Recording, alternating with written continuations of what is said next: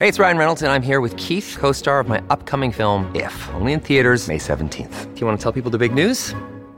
All right, I'll do it. Sign up now and you'll get unlimited for $15 a month in six months of Paramount Plus Essential Plan on us. Mintmobile.com slash switch. Upfront payment of $45 equivalent to $15 per month. Unlimited over 40 gigabytes per month. Face lower speeds. Videos at 480p. Active Mint customers by 531.24 get six months of Paramount Plus Essential Plan. Auto renews after six months. Offer ends May 31st, 2024. Separate Paramount Plus registration required. Terms and conditions apply if rated PG. Hello, everybody. This is Marshall Poe. I'm the editor of the New Books Network. NBN listeners like to read books and buy them. So we thought we'd tell you that right now, our friends at Princeton University Press are having a remarkable site wide sale. You can get 50% off books, including ebooks and audiobooks, with the code 50, F I F T Y, at checkout until May 31. You can save some real money on Princeton University Press books. I encourage you to go there and check it out. Welcome to the New Books Network. Hello, everyone, and welcome to the New Book Network podcast. I'm Deidre Tyler, host of the channel. Today, we'll be talking with Kerri Lynn Stone, author of Panes of the Glass Ceiling The Unspoken Beliefs Behind the Law's Failure to Help Women Achieve Professional Parity. How are you doing today? I'm fine, thank you. I'm thrilled to be here and very grateful to you for inviting me. Thank you so much. Thank you. I wonder if you could start by telling the audience a little something about yourself and how you got started on this project. Thank you. Um, I am a law professor at Florida International University in Miami, Florida.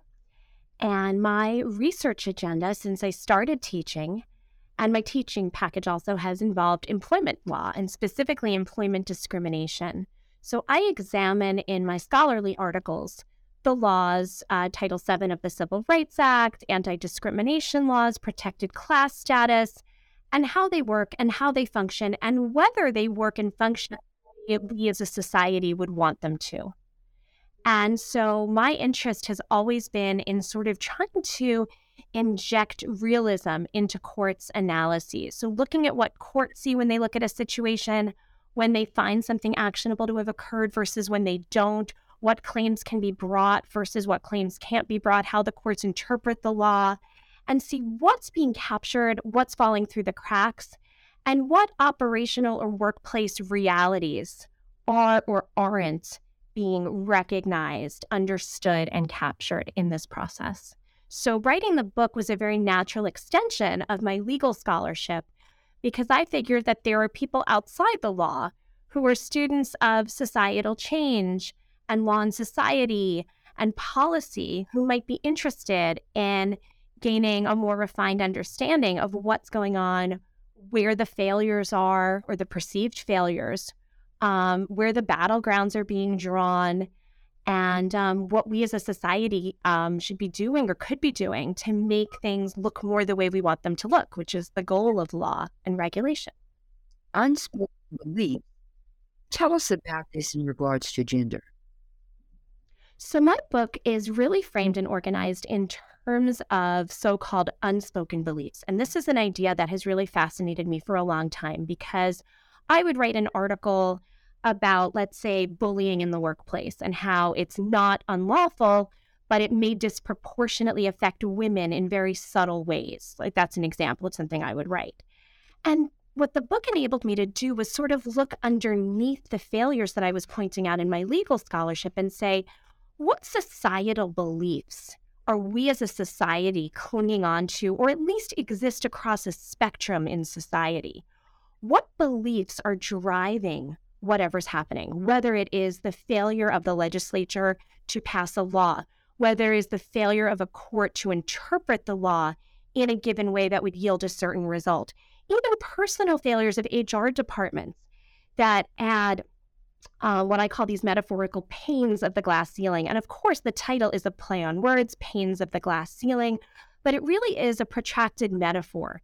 If you think about a glass ceiling as this notion that you're limited, right? That because of your status as a woman or anything else, you may be limited. You can see the sun, you can look up, but there's at a certain point going to be this this physical barrier that you can't penetrate. And my theory is that there are, it's sort of like death by a thousand paper cuts. There are all of these layers of institutional failures that contribute to the glass ceiling. And if you conceptualize them as panes of glass layered atop one another at a certain point, it's not even transparent. It becomes opaque. The light can't even come through. So I conceptualized what are these unspoken beliefs? What beliefs that are so ugly and taboo that people would never really mostly say them or cop to having them, but at some level do subscribe to. And this is fueling and feeding societal attitudes, what laws are getting passed, how certain words are being interpreted, what behavior is being regulated, kind of looking underneath um, at these unspoken beliefs. Metrics of success. And how women stack up to this raw skill at work. Well, you talked about that. What is meant by that?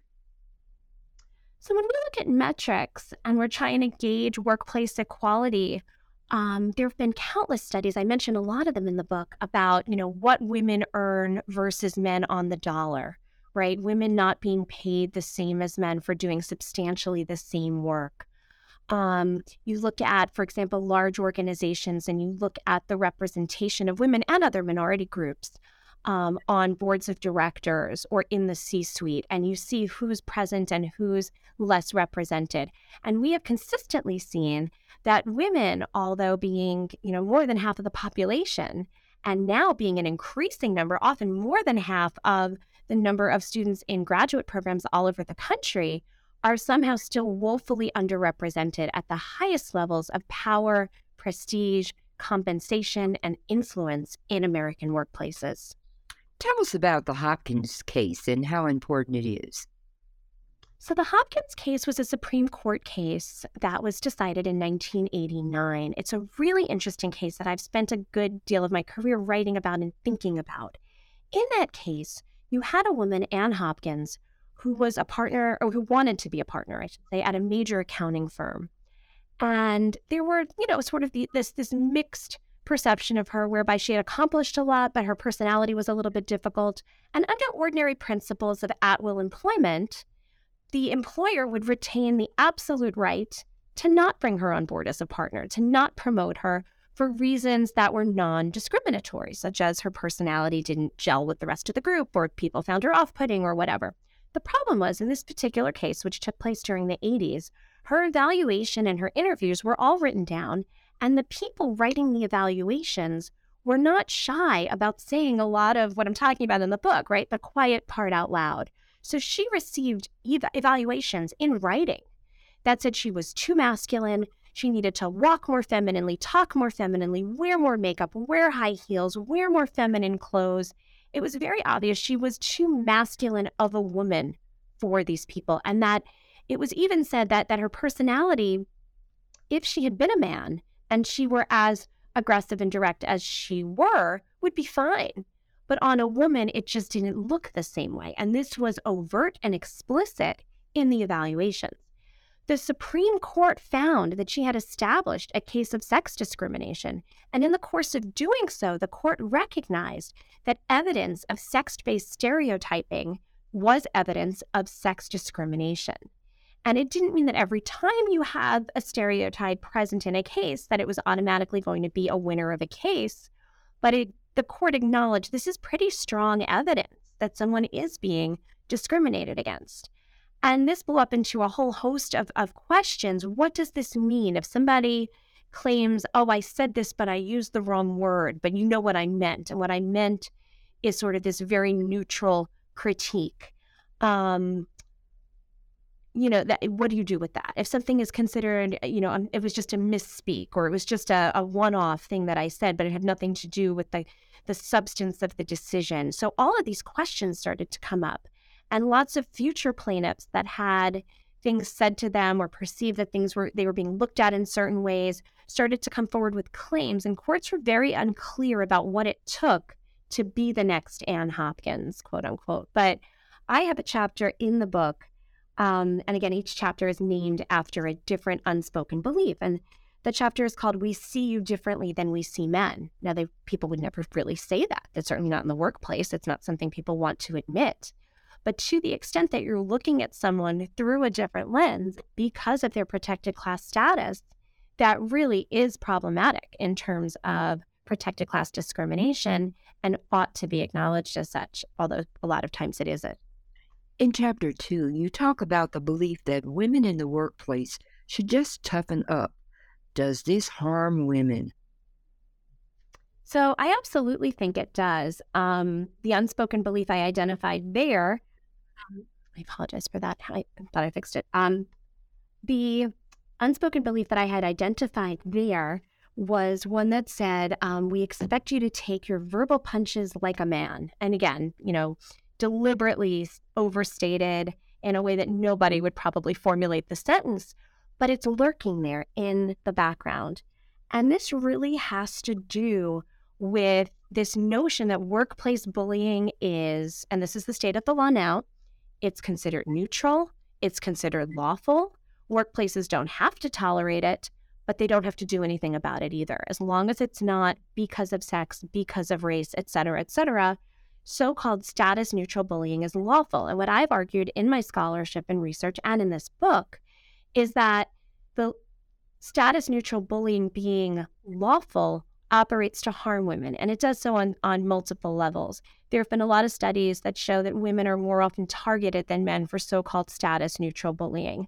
There are studies that show that women as a group, and I'm generalizing here, so obviously take this as the generalization it is, women are acculturated and acclimated from the time that they're socialized, from the time they're very small, to handle abuse, criticism, rejection, a variety of things in a very particular way.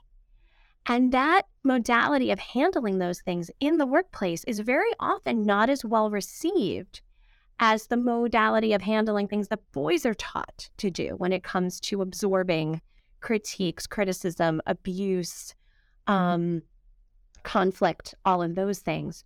So you create a situation where the way that boys are taught and these boys grow into men help them flourish and the way girls are taught cause them to be seen in a more light negative light, cause them to shrink back from opportunity, advancement, and mentoring, and cause them to fall behind for all of those reasons. Lack of advancement opportunities.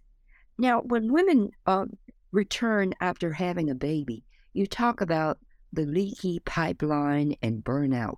Tell us about that.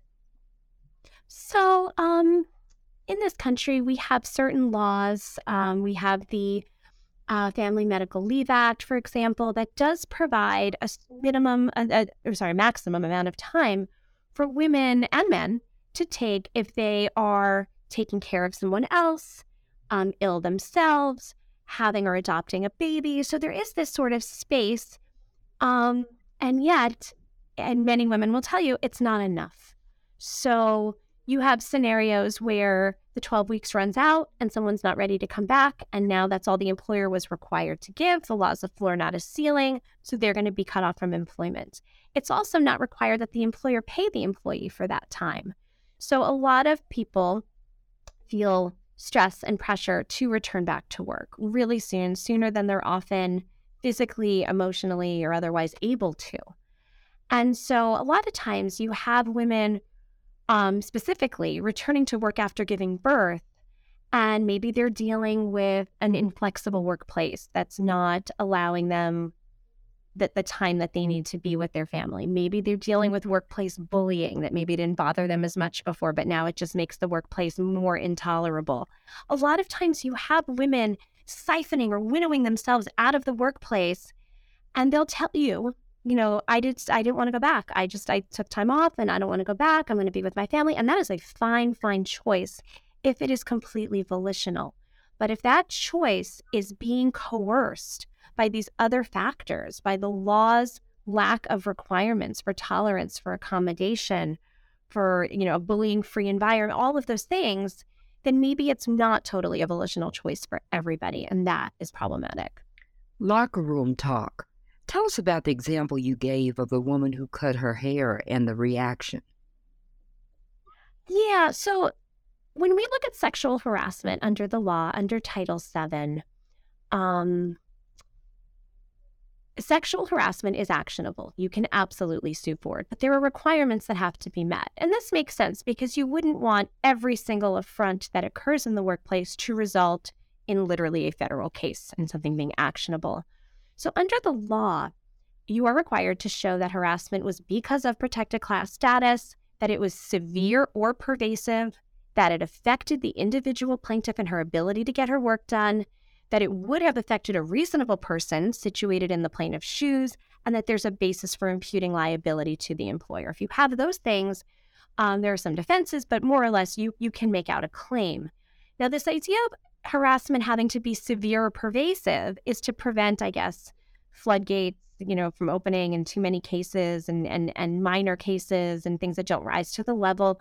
So courts work to ascertain that this is because of sex, that it is severe or pervasive, that it really does affect the person. And all of these things need to be met for something to be actionable. But what this does is it leaves this space where we have comments that, for one reason or another, they fail to rise to the level. Maybe there aren't enough of them.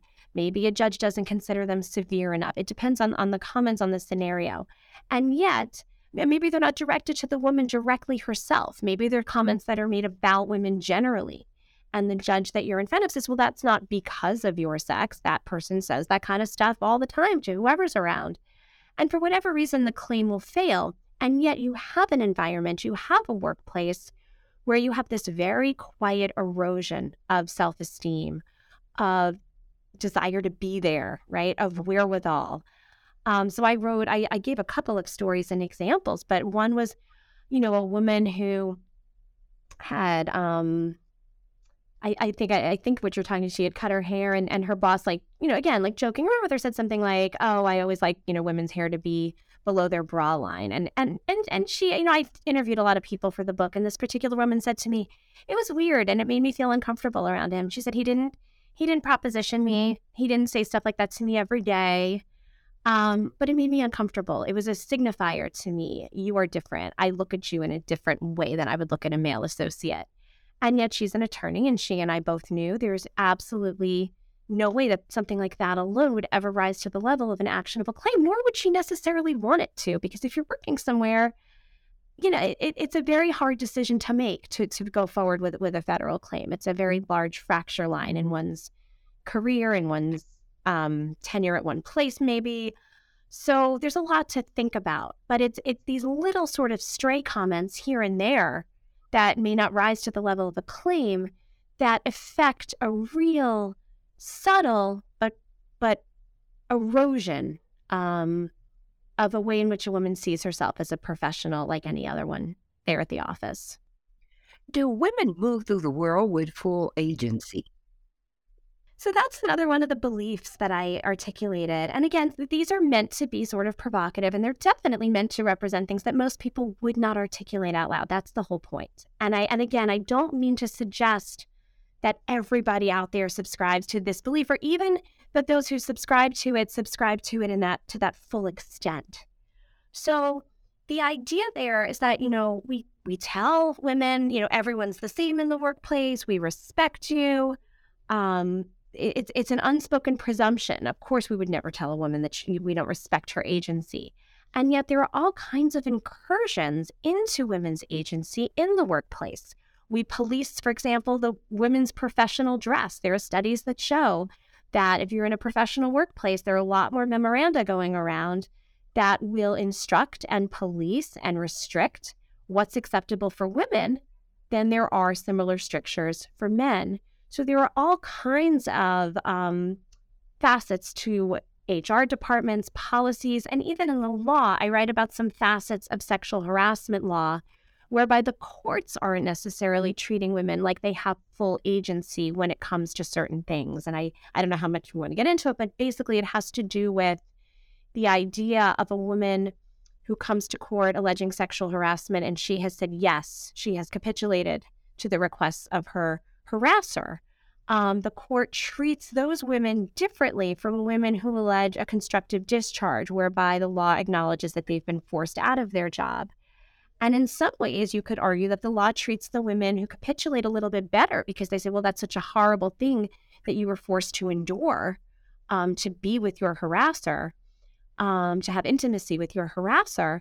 And yet we treat coerced choices differently depending on the nature of those choices. And I've written a lot about women and agency and where these discrepancies show up, and more importantly, why they show up. And for me, it comes down to a belief subscribed to at some level, on some level of consciousness, that women may not be moving through the world with the same degree of agency as their male counterparts in some people's eyes. Chapter five, you talk about women being the downfall of men, and you gave us the example of the Washington Post report on Mike Pence's statement. Explain that. Yeah, so this is a perfect example of a belief I've identified that I don't think is held consistently, right, throughout society. So, to the extent that this is a pre- prevalent or pervasive belief, I think it's held to different degrees and for different reasons. And I'll kind of run through that. So, again, I stated it in the most provocative way possible because nobody would say that. Women are the downfall of mm. men. And as, as the opening illustration, I pointed to the vice president's comment I would never be seen, you know, at night at a professional event alone with a woman who was not my wife. And it came off a little bit as somewhat virtue signaling, I think. Um, and and I think there were a lot of people who were very um, admirous of of this sentiment and, and thought that it was a very respectful thing to say and it it signified to them that he was a certain type of man who respected his wife. That's fine, but what lurks under that and what are the effects of that? So I started doing research into this idea that there are men on Wall Street, on Madison Avenue, um, in boardrooms, in factory, everywhere, who are, for one reason or another, unwilling to be alone with women. So you may have someone who will have a female, um, a, like a female associate into his office for a review or an evaluation, but will make a big, again, virtue signaling show of saying, we won't close the door, we'll leave that open. In other words, I respect you, you can feel safe, like all of these sort of um, messages and what's the result of that? Maybe that woman doesn't get the same hard level scathing feet to the fire review that her male counterpart gets because for whatever reason maybe the the man is afraid to spend too much time with her. And why is he afraid? So this is again this is the spectrum of the belief. He may be afraid that something's going to happen between them but that's not necessarily most men. He may be afraid that she's going to allege that something happened between them, even though nothing did, for some vindictive reason. He may be afraid that nothing will happen, but that people will see her coming out of his office, maybe even coming out of his office upset after an intense meeting. And people will get the wrong idea and people will gossip. Um, so again, this this exists across the site for a variety of reasons, and especially in the wake of the Me Too movement, you have studies that show more and more men having this this fear, this this very palpable fear of what people would say or think of them if they extended an invitation to a woman, a, a female um, colleague, to go to a professional event. You know what happens when they don't do that? The women don't get the exposure, the access, the entree to clients, to opportunities, to socialize with the upper level people at work. They miss out on mentoring opportunities. They miss out on the full experience of a closed door review, whatever that is for their, their male counterparts. And it's not necessarily measurable or, or palpable in that moment. But over time, when you exclude women from these spaces because of this fear of this imaginary threat, whether it's a threat of seduction or a threat of you know, someone's going to fabricate something, or even just the threat of like a Three's Company style misunderstanding, you're you're really robbing some someone of something because of this this phantom thing that doesn't even really exist. So I think we need to take a closer look at statements like that. We need to look at how widespread this fear of being alone or being seen out dining a lot. When you go out dining or to a professional event with someone who's mentoring you or your colleague, there are opportunities there. There are opportunities to get to know them on different levels, to meet clients, perhaps, to, to, to gain access or information about what's going on at work.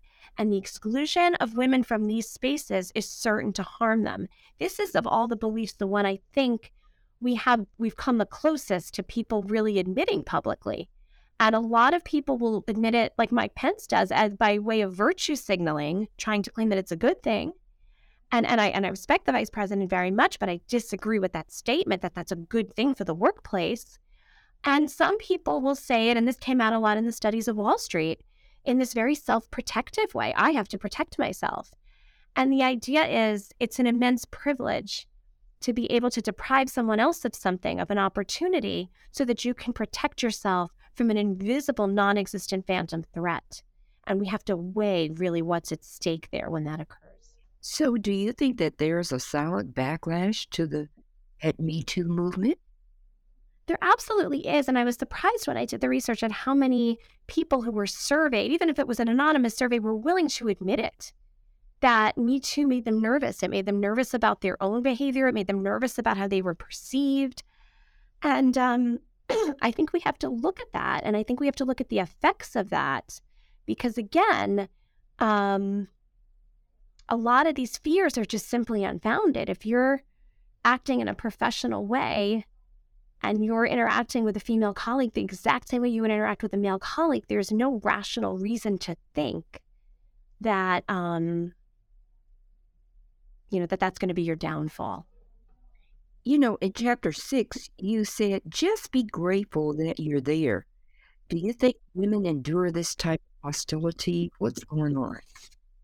So I don't know that it's a hostility, but again, I phrased it provocatively, and the belief is just be grateful that you're there. So the idea is we so what are the manifestations of this belief? How do we see it in action? My research showed that we talk a lot about um, the workplace being a sort of second family. People joke about work wives and work husbands, and people do spend, you know, an increasing amount of time and energy in the workplace, such that it, it can be an apt analogy in certain circumstances. But what research has found is that women often get saddled with what's called office housework or emotional labor. So, office housework has to do with the fact that it's not always random when someone gets assigned, hey, can you clean up after the party? Hey, can you bring in cookies to go to the party?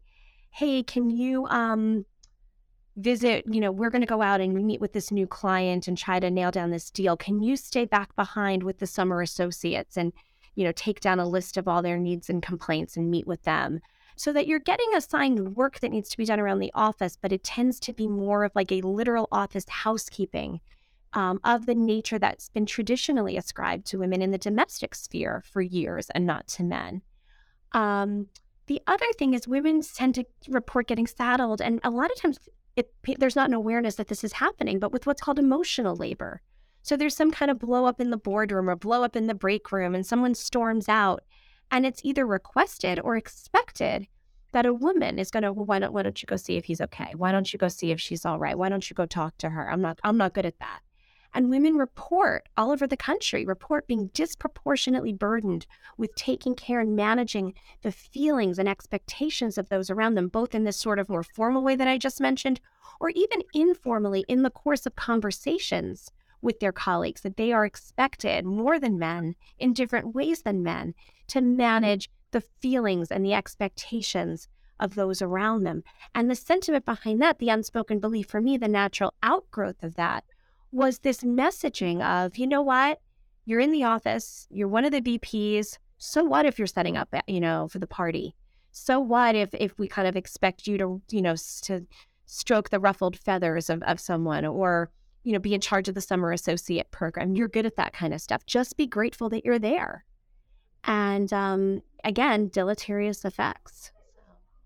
Fear of retaliation. Do we still have women who fail to report the sexual harassment because of that?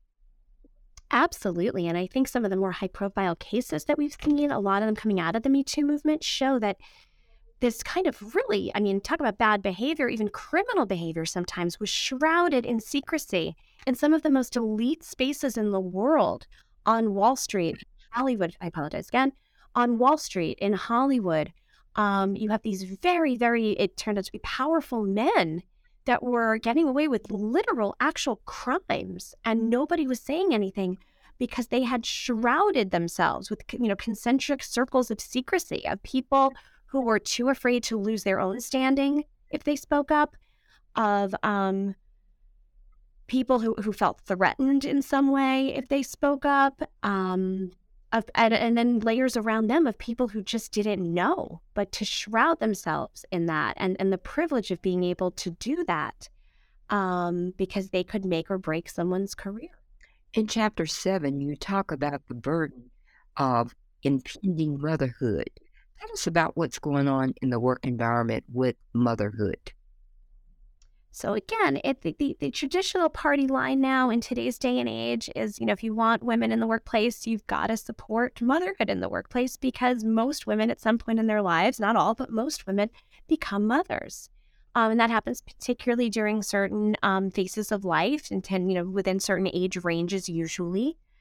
And the party line is that that's wonderful. It's a blessing. We're here for you. Take your leave. Come back. We support you. Go you. But the reality often is that if you peer underneath at the unspoken part, you can see in the policies, in the attitudes, in the workplace failures to help pregnant women and mothers of young children succeed is this belief that you're the idea that you're a mother, that you have little kids, that you're pregnant is sort of rationally inconvenient to us. It's, you know, it's like this extra burden that you're imposing on us. You need to go and pump milk in your office, and that takes you out of the conference room this many times a day. Or you're going to take, you know, more of your sick days, even if they're allotted, than you used to because your child has to go to the pediatrician or has a dance recital or whatever it is. And rationally speaking, this detracts from perhaps productivity, perhaps the bottom line, continuity.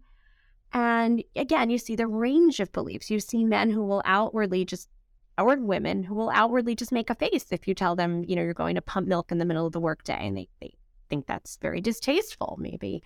Um, or people who just acknowledge at a very rational level, I fully support you, but it's going to be hard to train people to be here when you're not. And that kind of stinks. So the messaging outwardly may be we support women, we have women partners, we want you all to live your best life and have work life balance. But the unspoken piece, and you often see that manifested in actions, in po- policies, in practices, is don't burden us with your impending motherhood. Women work in the pandemic. What happened? So I think a lot of interesting things came out of that era. And I think we're going to be learning more and more about how that's going to permanently change the face of the American workplace as we knew it for quite some time. Um, so a couple, I mean, I, I could talk about a couple of things.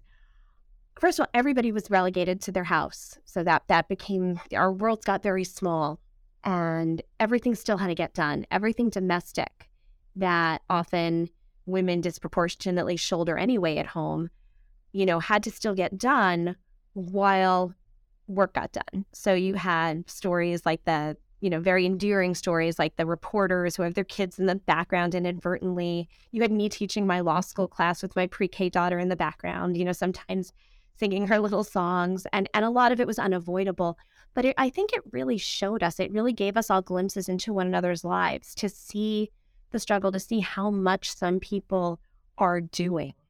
Um, and I, th- I think that was very eye opening for a lot of people. I think another big effect of the pandemic was that it made people realize that we have um, we have the capacity, we have the ability to afford not everybody. Um, it depends on your job and on your functioning and, and what's needed, but definitely more flexibility, um, generally speaking, to workers who want to have remote work, who want to have part time hours, who want to balance things in very unconventional ways. We saw that when it needed to get done, it was able to get done. And so a lot of things that people used to ask for before the technology allowed it, and even after the mm-hmm. technology allowed it, when people just thought, oh, but that's not going to work, we saw that it could work, that it was possible. And I think that's very instructive as we move forward and start to tackle unspoken beliefs the belief that he has a family to support. Did this idea generate during the Great Depression? Yes. Yes. Um, so again, you know, the Civil Rights Act passed in 1964, and prior to that, it was not unlawful to overtly discriminate um, in a variety of ways and very explicitly and overtly. Um, so people were much more comfortable sort of saying what is now the quiet part out loud back then.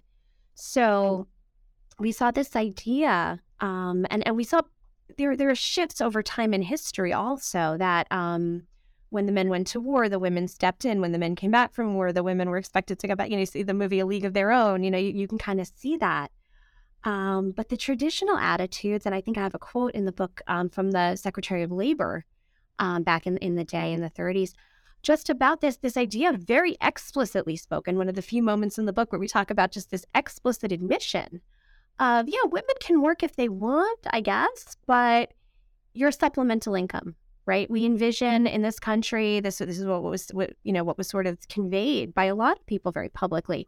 We envision a you know a, a two parent household and there's a mom and there's a dad and they live together with a nuclear family and the dad is the breadwinner and he's the serious one and he's the one that has to earn the living and if a woman wants to work and she can get all her tasks done otherwise i you know or she doesn't have kids yet i guess that's okay but that's a hobby job. That's that's supplemental. That's for gratification. That that that's for fun.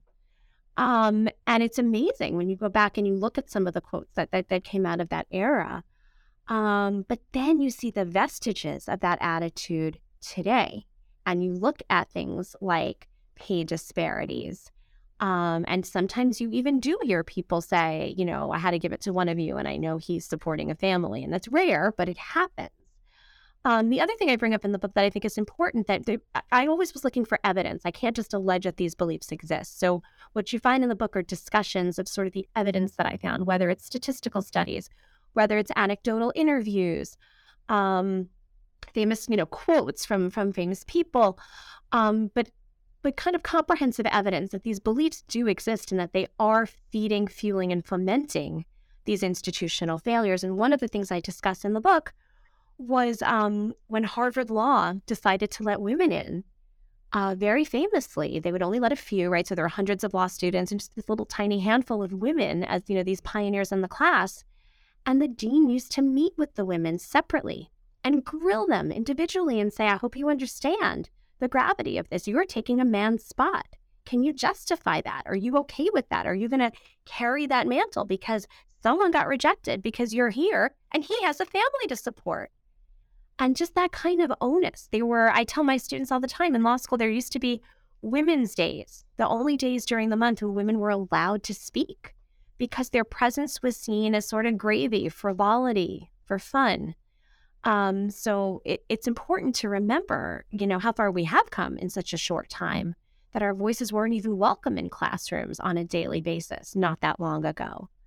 Um, so that really, to me, was sort of underscored by this unspoken belief of, well, he has a family to support. So fill in the blank. We're going to pay him more. He is more welcome here. You need to justify your existence. And we see that manifest, unfortunately, in so many ways. Chapter 9 Bad people don't do good things, but good people frequently say bad things. Tell us more.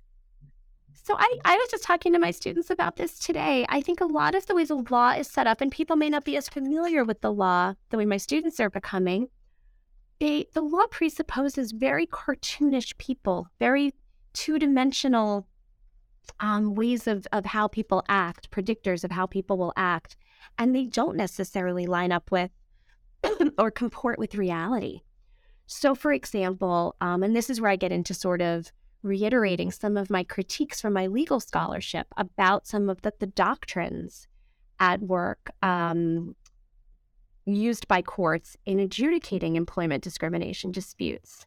So, for example, there's something called the same actor inference that's been around in the law forever. And it is a rebuttable, I want to be fair, it's a rebuttable presumption that if the same person brings someone on board and mentors them and then turns around and fires them later, we start off with a rebuttable presumption that it was not because of, in this case, in, in the case of my book, their sex. It could also be their skin color, their religion, whatever they're alleged to be discriminating on the basis of. And that really only makes sense if you have a very cartoonish view of people that either you're a, you know, black and white, either you're a good person who brings in you know, someone from a protected class and wants them in the workplace and mentors them. And if you let them go, it had to be for a good, non discriminatory reason, or you're a bad person who never would have done those things in the first place. And we know that's not true. Operational realities, um, nuanced understandings, facts, and statistics controvert this. So, For example, we know there are people who will only hire members of certain groups because they're engaging in tokenism or because they want the workplace to seem diverse or because they're feeling pressure from somewhere to do it. But they will look at those people, just like Ann Hopkins, to refer back to her, through a different lens, hold them to a different standard, more readily see them in a negative light. And that is discrimination. And if they turn around and fire them because they have less tolerance for certain traits or certain failures from that person because of their protected class status, why would we erect a presumption that says we don't think it is unless you show us something really strong? So that made no sense to me. And it's again this unspoken belief that, you know, bad people wouldn't do good things. Well, maybe they would for certain reasons. There's a host of reasons. Um, and then you have the, the, the counterpart to that that I've also written about. Good people frequently say bad things, which again, it like doesn't make sense. Like everything is so, you know, one or two dimensional and not real. And there I'm talking specifically about a doctrine called the stray comments doctrine.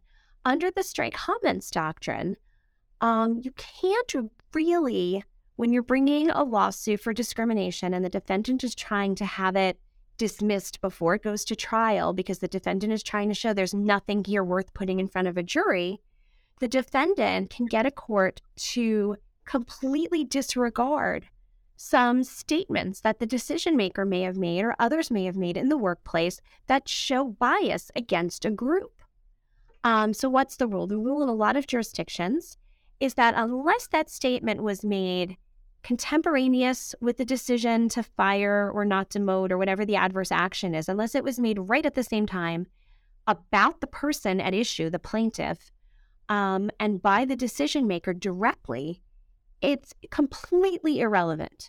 So if somebody made a joke about a protected class, let's say women, a nasty joke, that cannot be used to glean any insight into what might have gone on in a disputed decision later. Um, and I tell my students the thinking behind that is that Title VII is not supposed to operate with the courts being sort of thought police, and that if you make a comment on a bar stool on a Saturday night, it's not necessarily the, you know, that the, the thinking goes fair to have it come up seven years later in a totally different context and have you be judged because of it. But the truth is, sometimes an employment discrimination plaintiff doesn't have a lot to go on, and they're not privy to certain things that were thought or said at critical junctures. And while these comments may not be weighted heavily or given any regard by a trier, at least they could be they could be considered just to get the case in front of a jury because you do have some insight or some evidence that maybe this person does have a problem. This decision maker does have a problem with a particular protected class. And yet the doctrine says no we assume you're a really good person and even if you said something you know whatever we're just going to totally disregard it unless it was right on point. And it's that sort of blindness when it comes to what the plaintiff wants to introduce, juxtaposed with this openness that, no, if you brought someone in who's a woman and you mentored her, you could never fire her with any kind of sex discrimination in mind. Well, you know, it, it doesn't juxtapose. It's um, it, it's dissonant. It, it doesn't make sense. It's asymmetrical. What is the message you would like to leave your reader with once they finish your book? Thank you so much for asking that. You have such great questions. Um, I think the biggest message is that the glass ceiling's always been this intractable problem, right? We've always sort of referred to it, we've talked about it, that we had the women's liberation movement, first wave feminism, second wave feminism. We're still when we look at the numbers, when we look at the representation, when we look at the, you know, pennies on the dollar, we're it, it's we're not there. The workplace equality has not yet been achieved. So something we're doing is not working. We have all these laws, and yet this idea it, it's an abstraction, right? Um, we haven't achieved parity yet. I think the main message of my book is that maybe we can't achieve what we want to achieve because we're not able to confront the most insidious seeds of what's going on, which are these unspoken beliefs and they can be held by the Wall Street middle manager who's next to you on the subway and he'll never tell you. They could be held by a judge who may not even be aware that he or she is, is holding them. They could be, they could lurk around in the zeitgeist. They can inhabit any one of us um, to some degree. and that the awareness that so much of what's going on, you could point out this failure, that failure, this interpretation is restrictive, and this doctrine doesn't make sense, and this law needs to be passed. But when you start to understand these various failures in terms of the beliefs that undergird them, the things we're not saying, by giving them voice, by aerating them, by putting them out there and then confronting them, maybe that's our best shot at actually engaging with what's going on and moving the needle. well, I've taken enough of your time. Can you tell us about the next project you'll be working on?